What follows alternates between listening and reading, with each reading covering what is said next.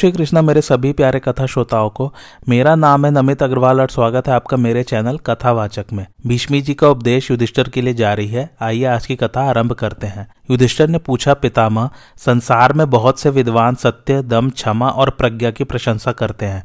इस विषय में आपका कैसा विचार है? भीष्म जी ने कहा, युधिष्ठर, इस विषय में साध्य गढ़ों का हंस के साथ जो संवाद हुआ था, वही पुराना इतिहास में तुम्हें सुना रहा हूँ। एक समय नित्य अजन्म प्रजापति हंस का स्वरूप धारण करके तीनों लोकों में विचर रहे थे। घूमते घूमते वे साध्यगढ़ों के पास पहुँचे। उस समय साध्यों ने उनसे कहा, हंस, हम लोग साध्य देवता है और आपसे मोक्ष धर्म के विषय में प्रश्न करना चाहते हैं, क्योंकि आप मोक्ष तत्व के ज्ञाता हैं। महात्मन, हमने सुना है आप पंडित और धीर वक्ता है। आपकी उत्तम वाणी अथवा कीर्ति का सर्वत्र प्रचार है। इसलिए पूछते हैं, आपके मत में सर्वश्रेष्ठ वस्तु क्या है? किसमें आपका मन रमता है? पक्षीराज, समस्त कार्यों में से जिस एक कार्य को आप सबसे उत्तम समझते हो तथा जिसके करने से जीव को सब प्रकार के बंधनों से शीघ्र छुटकारा मिल सके, उसी का हमें उपदेश कीजिए। हंस ने कहा, अमृत पीने वालों देवताओं, मैं तो सुनता हूँ तप, इंद्रिय संयम सत्य भाषण और मनोनिग्रह आदि कार्य ही सबसे उत्तम है। हृदय की गाठे खोलकर प्रिय और अप्रिय को अपने वश में करें, अर्थात उनके लिए हर्ष और विषाद न करें। किसी के मर्म में आघात न पहुंचावे, दूसरों से निष्ठुर बात न बोले, नीच मनुष्य से शास्त्र का रहस्य न समझे, तथा जिसे सुनकर औरों को उद्वेग हो, ऐसी नरक में डालने वाली अमंगलमयी बात भी न कहें। वचन रूपी बाढ़ जब मुँह से निकल पड़ते हैं तो उनकी चोट खाकर मनुष्य रात दिन शोक में डूबा रहता है। वे दूसरों के मर्म पर ही आघात पहुंचाते हैं, इसलिए विद्वान पुरुष को किसी पर वाग बाढ़ का प्रयोग नहीं करना चाहिए। दूसरा, कोई भी यदि विद्वान को कटुवचन रूपी बाढ़ों से खूब घायल करे तो भी उसे शांत ही रहना चाहिए। दूसरों के क्रोध करने पर भी जो बदले में प्रसन्न ही रहता है, वह उनके पुण्य को ग्रहण कर लेता है।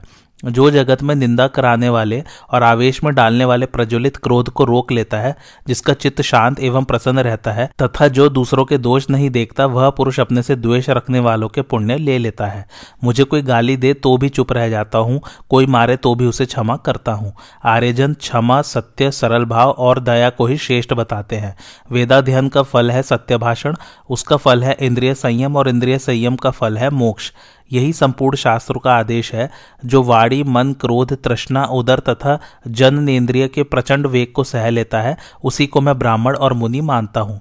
क्रोधी से क्रोध न करने वाला, असहनशील से सहनशील, अमानव से मानव तथा अज्ञानी से ज्ञानी श्रेष्ठ है। जो दूसरे की गाली सुनकर भी बदले में उसे गाली नहीं देता, उस क्षमाशील मनुष्य का दबा हुआ क्रोध ही गाली देने वाले को भस्म कर सकता है और उसके पुण्य को भी ले लेता है। दूसरों के मुँह से अपने लिए कड़वी बात सुनकर भी, जो उसके प्रति कठोर या प्रिय कुछ भी नहीं कहता, तथा किसी की मार खाकर भी धैर्य के कारण बदले में न तो उसे मारता है और न उसकी बुराई ही चाहता है। उस महात्मा से मिलने के लिए देवता भी सदा लालायित रहते हैं। पाप करने वाला अपराधी अवस्था में अपने से बड़ा हो या बराबर, उसके द्वारा अपमानित होकर मार खाकर और गाली सुनकर भी उसे क्षमा ही कर देना चाहिए। ऐसा करने वाला पुरुष परम सिद्धि को प्राप्त होगा। यद्यपि मैं सब प्रकार से परिपूर्ण हूँ, मुझे कुछ जानना या पाना बाकी नहीं है तो भी श्रेष्ठ पुरुषों की उपासना अर्थात सत्संग संग करता हूँ। मुझ पर न तृष्णा का ज़ोर चलता है, न क्रोध का। मैं लोभवश धर्म का अतिक्रमण नहीं करता और न विषयों की इच्छा से ही कहीं आता जाता हूँ। कोई मुझे शाप दे दे तो भी मैं उसे शाप नहीं देता। मैं इंद्रिय संयम को ही मोक्ष का द्वार मानता हूँ। इस समय तुम लोगों को एक बहुत गुप्त बात बता रहा हूँ, सुनो। मनुष्य योनि से बढ़कर दूसरी कोई उत्तम योनि नहीं है। जिस प्रकार चंद्रमा बादलों के आवरण से अलग होकर प्रकाशमान दिखाई देता है, उसी प्रकार पापों से मुक्त होकर शुद्धचित हुआ धीर पुरुष धैर्य पूर्वक काल की प्रतीक्षा करता रहे, इससे वह सिद्धि को प्राप्त होता है। जो अपने मन को वश में करके आधार स्तंभ की भांति सबके आदर का पात्र होता है तथा जिसके प्रति सब लोग प्रसन्नता युक्त मधुर वचन बोलते हैं, वह मनुष्य देव भाव को प्राप्त हो जाता है। किसी से ढहा रखने वाले मनुष्य जिस तरह उसके दोषों का वर्णन करना चाहते हैं, उस तरह उसके कल्याणकारी गुणों का बखान करना नहीं चाहते। जिसकी वाणी और मन सुरक्षित होकर परमात्मा के जप तथा चिंतन में लगे रहते हैं, वह वेदाध्ययन, तप और त्याग, इन सबके फल को पा जाता है। इसलिए समझदार पुरुष को चाहिए कि वह कटु वचन कहने और अनादर करने वाले अज्ञानियों को उनके दोष बताकर समझाने का प्रयत्न न करे, न दूसरों को बढ़ावा दे और न अपनी हिंसा करे। विद्वान को चाहिए कि वह अपमान पाकर अमृत पीने की भांति संतुष्ट हो, क्योंकि अपमानित पुरुष तो सुख से सोता है, किंतु अपमान करने वाले का नाश हो जाता है। क्रोधी मनुष्य जो यज्ञ करता, दान देता और तपस्या अथवा हवन करता है, उन सब कर्मों के फल को यमराज हर लेते हैं। क्रोध करने वाले का सारा परिश्रम व्यर्थ जाता है। देवताओं, जो पुरुष अपने उपस्थ, उदर, दोनों हाथ और वाणी, इन चार द्वारों को पाप से बचाए रखता है, वही धर्मज्ञ है, जो सत्य इंद्र संयम, सरलता, दया, धैर्य और क्षमा कामा का विशेष सेवन करता है, स्वाध्याय में लगा रहता है, दूसरे की वस्तु नहीं लेना चाहता, तथा एकांत में निवास करता है, वह परम गति को प्राप्त होता है। जैसे बछड़ा अपनी माता के चारों स्तनों का पान करता है, उसी प्रकार मनुष्य को उपरयुक्त समस्त सदगुणों का सेवन करना चाहिए। मेरी समझ में सत्य से बढ़कर पवित्र कुछ भी नहीं है। मैं चारों ओर घूमकर देवता और मनुष्य से कहा करता हूँ कि जैसे जहाज़ समुद्र से पार होने का साधन है, उसी प्रकार सत्य ही स्वर्ग में पहुँचने की सीढ़ी है। पुरुष जैसे लोगों के साथ रहता है, जैसे मनुष्य का संग करता है और जैसा होना चाहता है वैसा ही होता है। जैसे सफ़ेद कपड़े को जिस रंग में रंगा जाए वैसा ही हो जाता है। उसी प्रकार मनुष्य भी साधु, असाधु, तपस्वी या चोर जिसकी संगति करता है, उसी के वश में हो जाता है। देवता लोग सदा सत्पुरुषों का संग करते हैं, उन्हीं की बातें सुनते हैं, इसलिए वे मनुष्यों के क्षण भंगुर भोगों की ओर देखने भी नहीं जाते। जो विषयों के बढ़ने, घटने वाले स्वरूप को ठीक ठीक जानता है, उसकी समानता न चंद्रमा कर सकते हैं, न वायु। जो दोषों का परित्याग करके हृदयांत वर्ती परमात्मा के ध्यान में स्थित रहता है वही सत्पुरुषों के मार्ग पर चलने वाला है। उसी के साथ देवता प्रेम करते हैं, जो सदा पेट पालने और उपस्थ इंद्रिय के भोग भोगने में ही लगे रहते हैं, तथा जो चोरी करने और कठोर वाणी बोलने वाले हैं, वे यदि प्रायश्चित आदि के द्वारा उक्त कर्मों के दोष से छूट भी जाए तो भी देवता लोग उन्हें पहचान कर दूर से ही त्याग देते हैं। सत्व गुण से रहित और सब कुछ भक्षण करने वाले पापाचारी मनुष्य देवताओं को संतुष्ट नहीं कर सकते। देवता तो सत्यवादी, कृतज्ञ और धर्मपरायण पुरुषों के ही साथ प्रेम करते हैं। बोलने से न बोलना ही अच्छा है, किंतु यदि बोलना ही पड़े तो सत्य बोलना वाणी की दूसरी विशेषता है। धर्मयुक्त बात कहना तीसरी और प्रिय बोलना चौथी विशेषता है। साध्यों ने पूछा, हंस, इस लोक को किसने आवृत कर रखा है? क्यों इसका स्वरूप प्रकाशित नहीं होता? मनुष्य किस कारण से मित्रों का त्याग करता है और क्यों वह स्वर्ग में नहीं जाने पाता? हंस ने कहा, देवताओं, इस लोक को अज्ञान ने आवृत कर रखा है। परस्पर डहा के कारण इसका स्वरूप प्रकाशित नहीं होता। मनुष्य लोभवश मित्रों का त्याग करता है और आसक्ति के कारण वह स्वर्ग में नहीं जाने पाता। साध्यों ने पूछा, ब्राह्मणों में ऐसा कौन है जो एकमात्र परम सुखी है, वह कौन है जो बहुतों के साथ रहकर भी मौन रहता है? कौन दुर्बल होकर भी बलवान है और कौन किसी के साथ भी कलह नहीं करता? हंस ने कहा, ब्राह्मणों में जो ज्ञानी है, एकमात्र वही परम सुखी है। ज्ञानी ही बहुतों के साथ रहकर भी मौन रहता है, वही दुर्बल होकर भी बलवान है और वही किसी के साथ भी कलह नहीं करता। साधु ने पूछा, ब्राह्मणों में देवत्व क्या है? साधुता क्या है? तथा उनमें असाधुता और मनुष्यता क्या है? हंस ने कहा, ब्राह्मणों में वेद शास्त्रों का अध्ययन ही देवत्व है। व्रतों का पालन करना उनमें साधुता है, दूसरों की निंदा करना असाधुता है और मृत्यु को प्राप्त होना उनमें मनुष्यता है। भीष्म जी कहते हैं, युधिष्ठर, इस प्रकार यह जो साध्यों का हंस के साथ संवाद हुआ था, उसका मैंने तुमसे वर्णन किया। यह शरीर ही कर्मों की योनि है और सद्भाव ही सत्य वस्तु है। युधिष्ठर ने पूछा, तात, सांख्य और योग में क्या अंतर है? इसको बताने की कृपा करें, क्योंकि आपको सब बातों का ज्ञान है। भीष्म जी ने कहा, युधिष्ठर, सांख्य के विद्वान सांख्य की और योग के जानने वाले योग की प्रशंसा करते हैं। दोनों ही अपने अपने पक्ष के समर्थन में उत्तम उत्तम युक्ति और प्रमाण दिया करते हैं। योग के मनीषी विद्वान अपने मत की श्रेष्ठता में यह उत्तम युक्ति उपस्थित किया करते हैं कि ईश्वर अस्तित्व स्वीकार किए बिना किसी की भी मुक्ति कैसे हो सकती है। अतः ईश्वरवादी योगियों का ही मत सर्वश्रेष्ठ है। सांख्य मत के मानने वाले महाप्राज्ञ द्विज मुक्ति का कारण इस प्रकार बताते हैं। सब प्रकार की गतियों को जानकर जो विषयों से विरक्त हो जाता है, वही देह त्याग के अनंतर मुक्त होता है। दूसरे किसी उपाय से मोक्ष मिलना असंभव है। इस प्रकार वे सांख्य को ही मोक्ष दर्शन कहते हैं। अपने अपने पक्ष में युक्ति युक्त कारण ग्रहण होता है तथा सिद्धांत के अनुकूल हितकारक वचन मानने योग्य समझा जाता है। तुम्हारे जैसे लोगों को शिष्ट पुरुषों का ही मत ग्रहण करना चाहिए, क्योंकि शिष्ट पुरुष तुम्हारी प्रशंसा करते हैं। योग के विद्वान प्रधानतया प्रत्यक्ष प्रमाण को ही मानने वाले होते हैं और सांख्य मतानुयायी शास्त्र प्रमाण पर विश्वास करते हैं, परंतु मैं उन दोनों मतों को तात्विक मानता हूँ। दोनों ही मतों का शिष्ट पुरुषों ने आदर किया है। यदि शास्त्र के अनुसार उनका आचरण किया जाए तो दोनों ही परम गति की प्राप्ति करा सकते हैं। बाहर भीतर की पवित्रता तप प्राणियों पर दया और व्रतों का पालन आदि बातें दोनों मतों में समान रूप से स्वीकार की गई है। केवल उनके दर्शन अर्थात शास्त्रीय प्रक्रिया में अंतर है। युधिष्ठर, योगी पुरुष केवल योग बल से राग, मोह, स्नेह, काम और क्रोध, इन पाँच दोषों का मूलोच्छेद करके परम पद को प्राप्त होता है। जैसे बड़े बड़े मत्स्य जाल काटकर फिर जल में समा जाते हैं, उसी प्रकार योगी अपने पापों का नाश करके परमात्म पद को प्राप्त करते हैं। योग बल से संपन्न पुरुष लोभ के बंधन तोड़कर परम निर्मल कल्याणमय मार्ग अर्थात मोक्ष को प्राप्त होते हैं। किंतु जैसे थोड़ी सी आग पर बड़े बड़े ईंधन रख देने से वह जलने के बजाय बुझ जाती है, उसी प्रकार निर्बल योगी महान योग के साधन से दबकर नष्ट हो जाता है। परंतु वही आग जब हवा का सहारा पाकर प्रबल हो जाती है तो संपूर्ण पृथ्वी को भी तत्काल भस्म कर सकती है। इसी तरह योगी का भी योग बल बढ़ जाने से जब वह महाशक्ति संपन्न हो जाता है तो उसका तेज प्रकाशित होने लगता है और उसमें प्रलयकालीन सूर्य की भांति समस्त जगत को सुखाड़ डालने की शक्ति आ जाती है। जिस प्रकार कमज़ोर मनुष्य पानी के वेग में बह जाता है, उसी तरह दुर्बल योगी विषयों से विचलित हो जाता है। किंतु उसी महान प्रवाह को जैसे हाथी रोक देता है, वैसे ही योग का महान बल पाकर योगी भी समस्त विषयों को रोक लेता है। योग शक्ति संपन्न पुरुष स्वतंत्रता पूर्वक प्रजापति, ऋषि, देवता और पंच महाभूतों में प्रवेश कर जाते हैं। अमित तेजस्वी योगी के ऊपर क्रोध में भरे हुए यमराज अंतक और भयंकर पराक्रम दिखाने वाली मौत का भी ज़ोर नहीं चलता। वह योग बल पाकर अपने हज़ारों रूप बना सकता है और उन सबके द्वारा पृथ्वी पर विचर सकता है। फिर तेज को समेट लेने वाले सूर्य की भांति वह उन सभी रूपों को अपने में लीन करके उग्र तपस्या में प्रवृत्त हो जाता है। बलवान योगी बंधन तोड़ने में समर्थ होता है। इसमें तनिक भी संदेह नहीं कि उसमें अपने को मुक्त कराने की पूर्ण शक्ति होती है। युधिष्ठर ने कहा पितामा आपने शिष्ट पुरुषों की मान्यता के अनुसार योग मार्ग का यथार्थ रूप से वर्णन किया। अब मैं सांख्य मत की संपूर्ण विधि पूछ रहा हूँ, उसे बताने की कृपा कीजिए, क्योंकि तीनों लोगों का संपूर्ण ज्ञान आपको विदित है। भीष्म जी ने कहा, राजन आत्म तत्व को जानने वाले सांख्य शास्त्र के विद्वानों का वह सूक्ष्म ज्ञान सुनो, जिसे ईश्वर कोटि में माने जाने वाले कपिल आदि महर्षियों ने प्रकाशित किया है। इस मत में किसी प्रकार की भूल नहीं देखी जाती और गुण बहुत से उपलब्ध होते हैं तथा इसमें दोषों का सर्वथा अभाव है।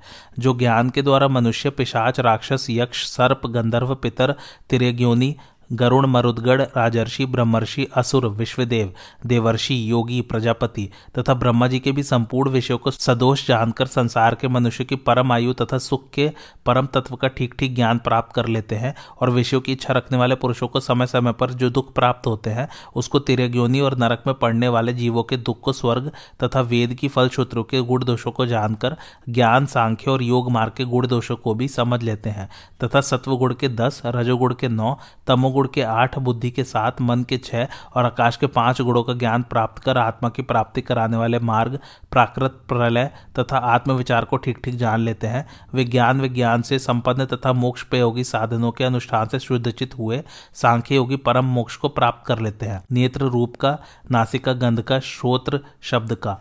जिह्वा रस का और त्वचा स्पर्श का आशय है। इसी प्रकार वायु का आशय आकाश, मोह का आशय तमोगुण और लोभ का आशय इंद्रियों के विषय है। गति का आधार विष्णु, बल का इंद्र, उदर का अग्नि तथा पृथ्वी देवी का आधार जल है। जल का तेज तेज का वायु वायु का आकाश आकाश का महतत्व और महतत्व का अधिष्ठान बुद्धि है। बुद्धि का आशय तमोगुण तमोगुण का आशय रजोगुण और रजोगुण का आशय सत्वगुण है। सत्वगुण प्रकृति के आशय में रहता है। प्रकृति जीवात्मा में और जीवात्मा परम तेजस्वी भगवान नारायण में स्थित है। नारायण का आशय मोक्ष है, किंतु मोक्ष का कोई आशय नहीं है। इस बात को जो जानते हैं, वे भी मुक्त हो जाते हैं। इस प्रकार सांख्य योगी पुण्य और पाप से रहित होकर प्रकृति का भी अतिक्रमण करके निर्द्वंद, माया से परे, अविनाशी भगवान नारायण को प्राप्त होता है। वे नारायण देव निर्विकार और निर्गुण परमात्मा ही है। उन्हें प्राप्त हो जाने पर जीव को फिर संसार में लौटना नहीं पड़ता। सांख्य योगियों को यह बड़ी उत्तम गति प्राप्त होती है। इस ज्ञान के समान दूसरा कोई ज्ञान नहीं है। यह सबसे उत्कृष्ट माना गया है। इसमें अक्षर, ध्रुव एवं पूर्ण सनातन ब्रह्म का ही प्रतिपादन हुआ है। वह ब्रह्मा आदि मध्य और अंत से रहित, द्वंद्व से अतीत, शाश्वत, कूटस्थ और नित्य है, ऐसा मनीषी पुरुषों का कथन है। उसी से जगत की उत्पत्ति और प्रलय रूप विकार होते हैं। महर्षियों ने अपने शास्त्रों में उसी की प्रशंसा की है। समस्त ब्राह्मण देवता और शांतचित पुरुष उसी अनंत, अच्युत, पर ब्रह्म, परमात्मा की प्रार्थना और स्तुति करते हैं।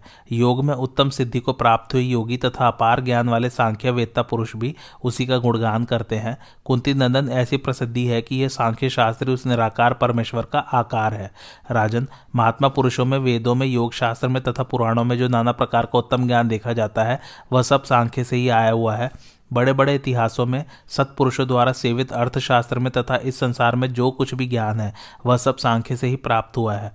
मन और इंद्रियों का संयम, उत्तम बल, सूक्ष्म ज्ञान तथा परिणाम में सुख देने वाले जो सूक्ष्म तप बतलाए गए हैं, उन सबका सांख्य शास्त्र में यथावत वर्णन किया गया है। सांख्य ज्ञानी शरीर त्याग के पश्चात ब्रह्म में प्रवेश करते हैं। सांख्य का ज्ञान अत्यंत विशाल और परम प्राचीन है। यह महासागर के समान अगाध, निर्मल और उदार भाव से परिपूर्ण है। इस अप्रमेय ज्ञान को भगवान नारायण पूर्ण रूप से धारण करते हैं। युधिष्ठर, यह मैंने तुमसे सांख्य का तत्व बतलाया है। इस पुरातन विश्व के रूप में भगवान नारायण ही विराजमान है। वे ही सृष्टि के समय जगत की सृष्टि और संहार काल में उसका संहार करते हैं। इस समय विशेषतः योग विधि का वर्णन कर रहा हूँ, सुनो। योग का प्रधान कर्तव्य है ध्यान। यही योगियों का परम बल है। योग के विद्वान मन की एकाग्रता और प्राणायाम, ये ध्यान के दो भेद बतलाते हैं। प्राणायाम भी सगुण और निर्गुण भेद से दो प्रकार का है। मल त्याग मूत्र त्याग और भोजन, इन तीन कालों को छोड़कर बाकी समय में योगाभ्यास करना चाहिए। योग का साधक मन के द्वारा इंद्रियों को विषयों से हटाकर शुद्ध भाव से स्थित हो जाए और मनीषी पुरुषों ने जिन्हें चौबीस तत्वों से परे अविनाशी बतलाया है, उस परमात्मा का ध्यान करे। उसे सब प्रकार की आसक्तियों का त्याग करके मिताहारी और जितेंद्रिय होना चाहिए तथा रात्रि के पहले और पिछले भाग में मन को आत्मा में एकाग्र करना चाहिए। जब योगी मन के द्वारा संपूर्ण इंद्रियों को और बुद्धि के द्वारा मन को स्थिर करके पत्थर की भांति अविचल हो जाए, सूखे काठ की भांति निष्कंप और पर्वत की तरह स्थिर रहे, तभी वह योग युक्त कहलाता है। जिस समय उसे सुनने, सूंघने, स्वाद लेने, देखने और स्पर्श करने का ज्ञान नहीं रहता, जब मन में किसी प्रकार का संकल्प नहीं उठता तथा काष्ट की भांति स्थित होकर वह किसी भी वस्तु का अभिमान या शुद्ध बुद्ध नहीं रखता, उसी समय उसे अपने शुद्ध स्वरूप को प्राप्त एवं योग युक्त कहते हैं। उस अवस्था में वह वायु रहित स्थान में बिना हिले डुले जलने वाले दीपक की भांति निश्चल भाव से प्रकाशित होता है। लिंग शरीर से उसका कोई संपर्क नहीं रहता, ऐसे योग सिद्धि पुरुष के ऊपर नीचे अथवा मध्यम में कहीं भी गति नहीं होती। ध्याननिष्ठ योगी को अपने हृदय में धूम रहित अग्नि किरण मालाओं से मंडित सूर्य और बिजली के समान तेजस्वी आत्मा का साक्षात्कार होता है।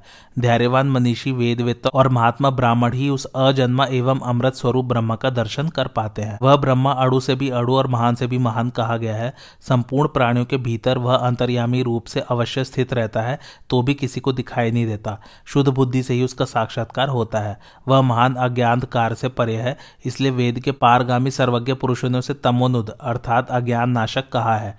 वह निर्मल अज्ञान रहित लिंग रहित और उपाधि शून्य परमात्मा कहा गया है। यही योगियों का योग है, इसके सिवा योग का और क्या लक्षण हो सकता है? इस तरह साधना करने वाले योगी सबके दृष्टा, अजर, अमर परमात्मा का दर्शन करते हैं। यहाँ तक मैंने तुम्हें योग दर्शन बतलाया है। अब सांख्य का वर्णन करता हूँ। यह विचार प्रधान दर्शन है। राजन, प्रकृतिवादी विद्वान मूल प्रकृति को अव्यक्त कहते हैं। उससे दूसरा तत्व प्रकट हुआ है, जिसे महतत्व कहते हैं। महतत्व से अहंकार नामक तीसरे तत्व की उत्पत्ति हुई है। अहंकार से सूक्ष्म भूतों की पाँच तन मात्राएँ शब्द, स्पर्श, रूप, रस और गंध प्रकट हुई है। इन आठों को प्रकृति कहते हैं। इनसे सोलह तत्वों की उत्पत्ति होती है, जिन्हें विकार या विकृति कहते हैं। पाँच ज्ञानेन्द्रिया, पाँच कर्मेंद्रिया, ग्यारहवा मन और पाँच स्थूलभूत। यही सोलह विकार हैं। सांख्य शास्त्र के विद्वानों का कहना है कि ये प्रकृति और उसके विकार ही सांख्य शास्त्र के चौबीस तत्व है। जो तत्व जिससे उत्पन्न होता है, उसका उसी में लय भी होता है। प्रकृति परमात्मा के सन्निधान से अनुलोम क्रम के अनुसार तत्वों की रचना करती है। अर्थात प्रकृति से महतत्व महतत्व से अहंकार अहंकार से सूक्ष्म भूत आदि के क्रम से सृष्टि होती है। किंतु उनका संहार, विलोम क्रम से होता है अर्थात पृथ्वी का जल में जल का तेज में, तेज का वायु में लय होता है। इस तरह सभी तत्व अपने अपने कारण में लीन होते हैं। जैसे समुद्र से उठी हुई लहरें फिर उसी में शांत हो जाती हैं, उसी तरह संपूर्ण तत्व अनुलोम क्रम से उत्पन्न होकर विलोम क्रम से लीन होते हैं। इस प्रकार प्रकृति से ही जगत की उत्पत्ति और उसी में उसका लय होता है। इतना ही सृष्टि और प्रलय का विषय है। तत्ववेत्ता पुरुष को इसी प्रकार प्रकृति के एकत्व और नानात्व का ज्ञान प्राप्त करना चाहिए। प्रलय काल में तो वह एक रूप में रहती और सृष्टि के समय नाना रूप धारण करती है। इसी तरह पुरुष भी प्रलय काल में एक ही रूप में रहता है, किंतु सृष्टि के समय प्रकृति को प्रेरित करने के कारण उसकी ही अनेकता से वह स्वयं भी अनेक सा प्रतीत होता है। परमात्मा ही प्रकृति को नाना रूपों में परिणत करता है, प्रकृति और उसके विकार को क्षेत्र कहते हैं। चौबीस तत्वों से भिन्न जो पच्चीसवा तत्व, महान आत्मा है, वह क्षेत्र में अधिष्ठाता रूप से निवास करता है। समस्त क्षेत्रों का अधिष्ठान होने के कारण ही उसे अधिष्ठाता कहते हैं। वह अव्यक्त, संज्ञक, संपूर्ण क्षेत्रों को जानता है, इसलिए क्षेत्रज्ञ कहलाता है और प्राकृत शरीर में अंतर्यामी रूप से प्रविष्ट है। इसलिए पुरुष नाम धारण करता है। वास्तव में क्षेत्र अन्य वस्तु है और क्षेत्रज्ञ अन्य। क्षेत्र अव्यक्त प्रकृति और क्षेत्रज्ञ उसका ज्ञाता, पच्चीसवा तत्व आत्मा है। यही सांख्य दर्शन है। सांख्यवादी प्रकृति को ही जगत का कारण मानते हैं और इसके चौबीस तत्वों का यथार्थ ज्ञान प्राप्त करते हैं। फिर उससे भिन्न जो पच्चीसवा तत्व आत्मा है, उसका ज्ञान होता है। जिस समय पुरुष अपने को प्रकृति से भिन्न जान लेता है। उस समय वह केवल ब्रह्म रूप में स्थित हो जाता है। इस प्रकार मैंने तुमसे सम्यक दर्शन अर्थात सांख्य का यथार्थ वर्णन किया, जो इसे इस प्रकार जानते हैं, वे समस्व रूप ब्रह्म को प्राप्त होते हैं। इसके अनुसार ज्ञान प्राप्त करने वालों की इस संसार में पुनरावृत्ति नहीं होती, वे परापर स्वरूप अविनाशी अक्षर भाव को प्राप्त होते हैं। जिनकी बुद्धि नानात्व का दर्शन करती है, वे सम्यक ज्ञान नहीं प्राप्त कर सकते। ऐसे लोगों को बारंबार शरीर धारण करना पड़ता है। संपूर्ण जगत को अव्यक्त कहते हैं और पच्चीसवा तत्व आत्मा उससे भिन्न है, जो उसे जानते हैं, उन्हें आवागमन का भय नहीं रहता। युधिष्ठर ने कहा, पितामह, जो धर्म अधर्म से रहित, संशय शून्य, जन्म मृत्यु से मुक्त, पुण्य पाप से हीन, नित्य, निर्भय, कल्याणमय, अक्षर अव्यय, पवित्र एवं क्लेश रहित तत्व है, उसका आप हमें उपदेश कीजिए। भीष्म जी ने कहा, भारत, इस विषय में तुम्हें जनक याज्ञवल्क्य का संवाद रूप एक प्राचीन इतिहास सुनाता हूँ। एक बार देवरात के पुत्र महायशस्वी राजा जनक ने प्रश्न का रहस्य समझने वाले में श्रेष्ठ मुनिवर याज्ञवल्क्य जी से पूछा, विप्रवर, इंद्रिया कितनी है? प्रकृति के कितने भेद हैं? उससे परे कारण ब्रह्म का क्या स्वरूप है? उससे भी पर निर्गुण तत्व क्या है? सृष्टि और प्रलय का क्या स्वरूप है? ये सब बताने की कृपा कीजिए। मैं आपका कृपा पात्र और अज्ञानी हूँ, इसलिए प्रश्न करता हूँ, आप ज्ञान के भंडार है, अतः आप ही से इन सब विषयों को सुनने की इच्छा हो रही है। याज्ञवल्क्य ने कहा, राजन, तुम जो कुछ पूछते हो वह योग और सांख्य का परम रहस्यमय ज्ञान तुम्हें बताता हूँ, सुनो। यद्यपि तुमसे कोई भी विषय ज्ञात नहीं है, फिर भी मुझसे पूछते हो तो कहना ही पड़ता है, क्योंकि किसी के पूछने पर जानकार मनुष्य को उसके प्रश्न का उत्तर देना ही चाहिए। यही सनातन धर्म है। प्रकृतियाँ आठ है और उनके विकार सोलह। अध्यात्म शास्त्र के विद्वानों ने अव्यक्त महतत्व, अहंकार, पृथ्वी, वायु, आकाश, जल और तेज, इन आठ तत्वों को प्रकृति बतलाया है। अब विकारों के नाम सुनो। आँख, कान, नाक जिवा त्वचा, वाक हाथ, पैर, गुदा, लिंग, शब्द, स्पर्श, रूप, रस और गंध। इनमें से हस्त, पाद आदि कर्मेंद्रिय और शब्द स्पर्श आदि विषय विशेष कहलाते हैं तथा नेत्र आदि ज्ञानेन्द्रिय को सविशेष कहते हैं। ये सब मिलकर पंद्रह है और इनके साथ सोलवा मन है। यही सोलह विकार कहे गए हैं। राजन अव्यक्त प्रकृति से महतत्व, अर्थात समष्टि बुद्धि की उत्पत्ति होती है, इसे विद्वान पुरुष पहली और प्राकृत सृष्टि कहते हैं। महतत्व से अहंकार प्रकट होता है, यह दूसरा सर्ग है, जिसे बुद्ध घात्मक सृष्टि कहते हैं। अहंकार से मन प्रकट होता है, जिसे तीसरी अहमकारिक सृष्टि कहते हैं। मन से पाँच महाभूत उत्पन्न हुए हैं, इसे चौथी मानसी सृष्टि कहते हैं। शब्द, स्पर्श, रूप, रस और गंध, ये पाँच विषय पंचभूतों से उत्पन्न होने के कारण भौतिक सर्ग कहलाते हैं, यह पांचवी सृष्टि है। श्रोत्र, त्वचा, नेत्र जिवा और घ्राणेन्द्रिय को छठा सर्ग कहते हैं। यह बहुचिंतात्मक अर्थात मानस सृष्टि है। श्रोत्र आदि के बाद कर्मेंद्रियों की उत्पत्ति हुई है। यह सातवा सर्ग है। यह इंद्रिय सृष्टि है। तदंतर प्राणवायु के साथ ही समान व्यान और उदान का ऊपरी भाग प्रकट हुआ, यह आठवां सर्ग है।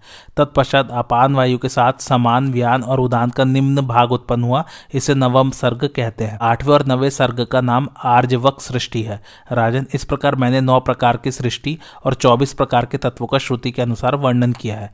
अब तत्वों के संहार का वृतांत सुनो। आदि अंश रहित नित्य अक्षर स्वरूप ब्रह्मा जी जिस प्रकार बारंबार सृष्टि और संहार करते हैं, वह सब बातें बता रहा हूँ। ब्रह्मा जी जब देखते हैं कि मेरे दिन का अंत हो गया तो उनके मन में रात को शयन करने की इच्छा होती है, इसलिए वे अहंकार के अभिमानी देवता रुद्र को संहार के लिए आगे देते हैं। उस समय वे रुद्रदेव ब्रह्मा जी से प्रेरित होकर प्रचंड सूर्य का स्वरूप धारण करते हैं और अपने बारह स्वरूप बनाकर अग्नि के समान प्रज्वलित हो उठते हैं। तत्पश्चात अपने तेज से जरायुज, अंडज, स्वेदज और उद्भिज, इन चार प्रकार के प्राणियों से भरे हुए संपूर्ण जगत को भस्म कर डालते हैं। पलक मारते मारते चराचर विश्व का नाश हो जाता है और यह भूमि सब ओर से कछुए की पीठ की तरह दिखाई देने लगती है। इसके बाद अमित बलवान रुद्र जलने से बची हुई पृथ्वी को जल के महान प्रवाह में डुबो देते हैं। तदंतर कालाग्नि की लपट में पड़कर सारा जल सूख जाता है। पानी के सूखते ही आग अत्यंत भयानक रूप धारण करती है और सब और बड़े ज़ोर से प्रज्वलित हो उठती है। तब अत्यंत बलवान वायुदेव अपने आठों रूपों में प्रकट होकर उस प्रचंड वेग से जलती हुई आग को निगल जाते हैं और ऊपर नीचे तथा बीच में सब और प्रवाहित होने लगते हैं। तदंतर वायु को आकाश आकाश को मन मन को अहंकार अहंकार को महतत्व और महतत्व को प्रजापति शंभु अपना ग्रास बना लेते हैं। ये शंभु, अड़िमा, लघिमा और प्राप्ति आदि सिद्धियों से संपन्न सबके ईश्वर ज्योति है, स्वरूप तथा अविकारी है। वे सब और हाथ पैरों वाले, सब और आँख, मस्तक और मुख वाले तथा सब और कान वाले हैं। ये संपूर्ण जगत को व्याप्त करके स्थित हैं। ये सब प्राणियों के हृदय स्थित आत्मा अनंत, परम, महान और सर्वेश्वर है तथा यही संपूर्ण विश्व को अपने में लीन करते हैं। इस प्रकार सबके अंत में सर्वस्वरूप, अक्षय, अव्यय, छिद्र रहित, भूत भविष्य वर्तमान के सृष्टा और सब प्रकार के दोषों से रहित परमेश्वरी शेष रहते हैं। राजन, इस प्रकार मैंने तुम्हें यह तत्वों के संहार का क्रम बतलाया है। याज्ञवल्क जी कहते हैं, राजन, मैं सांख्य संबंधी ज्ञान तो तुम्हें बतला चुका, अब योग शास्त्र का ज्ञान सुनो। सांख्य के समान कोई ज्ञान नहीं है और योग के समान दूसरा कोई बल नहीं है। दोनों का लक्ष्य एक है और दोनों ही मृत्यु का नाश करने वाले हैं, जो इन दोनों शास्त्रों को सर्वथा भिन्न मानते हैं, वे अज्ञानी है। मैं तो विचार के द्वारा पूर्ण निश्चय करके दोनों को एक समझता हूँ। योगी जिस तत्व का साक्षात्कार करते हैं, सांख्य के विद्वान भी उसी का ज्ञान प्राप्त करते हैं। जो सांख्य और ज्ञान को एक समझता है, वही तत्व वेदता है। योग साधना में रुद्र अर्थात प्राण शक्ति की प्रधानता है। प्राण को अपने वश में कर लेने पर योगी इसी शरीर से दसों दिशाओं में स्वच्छंद विचरण कर सकते हैं। जब तक योगी का स्थूल शरीर रहता है, तब तक वह योग बल से सूक्ष्म शरीर के द्वारा लोक लोकांतरों में विचरण करता है। स्थूल देह को त्याग देने पर उसे परम सुख रूप मोक्ष की प्राप्ति होती है। मनीषी पुरुषों का कहना है कि वेद में स्थूल और सूक्ष्म दो प्रकार के योगों का वर्णन है। स्थूल योग अणिमा आदि आठ प्रकार की सिद्धि प्रदान करने वाला है और सूक्ष्म योग यम, नियम, आसन, प्राणायाम, प्रत्याहार, धारणा, ध्यान और समाधि, इन आठ गुणों अंगों से युक्त है। योग का प्रधान कर्तव्य है प्राणायाम, जो सगुण और निर्गुण भेद से दो प्रकार का होता है। मन की धारणा के साथ किया जाने वाला प्राणायाम सगुण है और प्राणों अर्थात इंद्रियों के निग्रह पूर्वक मन को समाधि में एकाग्र करना निर्गुण प्राणायाम कहलाता है। सगुण प्राणायाम मन को निर्गुण अर्थात वृत्ति शून्य करके स्थिर करने में सहायक होता है। इस तरह प्राणायाम के द्वारा मन को वश में करके शांत और जितेंद्रिय होकर एकांतवास करने वाले आत्माराम ज्ञानी को परमात्मा का ध्यान करना चाहिए। शब्द, स्पर्श, रूप, रस और गंध, ये इंद्रियों के पाँच दोष है। इन दोषों को दूर करें। फिर संपूर्ण इंद्रियों को मन में स्थिर करके लय और विक्षेप को शांत करें। मन को अहंकार में, अहंकार को बुद्धि में और बुद्धि को प्रकृति में स्थापित करें। इस प्रकार सबका लय करके केवल उस परमात्मा का ध्यान करना चाहिए, जो रजोगुण से रहित, निर्मल, नित्य, अनंत, शुद्ध, छिद्र रहित, कूटस्थ, अंतर्यामी, अभेद्य, अजर, अमर, अविकारी, सबका शासन करने वाला और सनातन ब्रह्मा है। अब मैं विद्वानों के बताए हुए मृत्यु सूचक चिन्हों का वर्णन करता हूँ।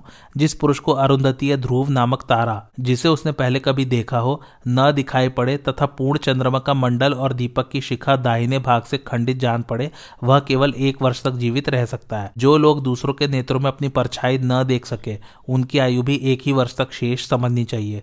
जिसकी बहुत बड़ी चढ़ी कांति भी फीकी पड़ जाए, बुद्धि नष्ट हो जाए, स्वभाव में भारी उलट फेर हो जाए, जो काले रंग का होकर भी पीला पड़ने लगे, तथा देवताओं का अनादर और ब्राह्मणों के साथ विरोध करता हो, वह छह महीने से अधिक नहीं जी सकता। जो मनुष्य सूर्य और चंद्रमा को मकड़ी के जाले के चक्र के समान छिद्र युक्त देखता है, तथा देव मंदिर में बैठकर वहाँ की सुगंधित वस्तु में भी सड़े मुर्दे किसी दुर्गंध का अनुभव करता है, वह सात दिन में ही मृत्यु को प्राप्त हो जाता है।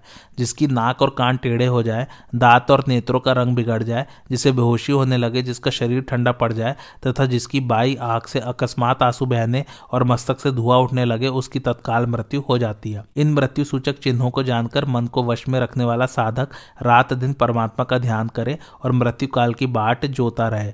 ऐसा करने से वह उस सनातन पद को प्राप्त करता है, जो अशुद्ध चित्त वाले पुरुषों के लिए दुर्लभ है, तथा जो अक्षय अजन्मा, अचल अविकारी पूर्ण तथा कल्याणमय है। आज की कथा यही समाप्त होती कैसी लगे आप लोगों को मेरी कथा, मुझे कमेंट करके ज़रूर बताइए। और मेरे चैनल कथावाचक को लाइक, शेयर और सब्सक्राइब ज़रूर कीजिए।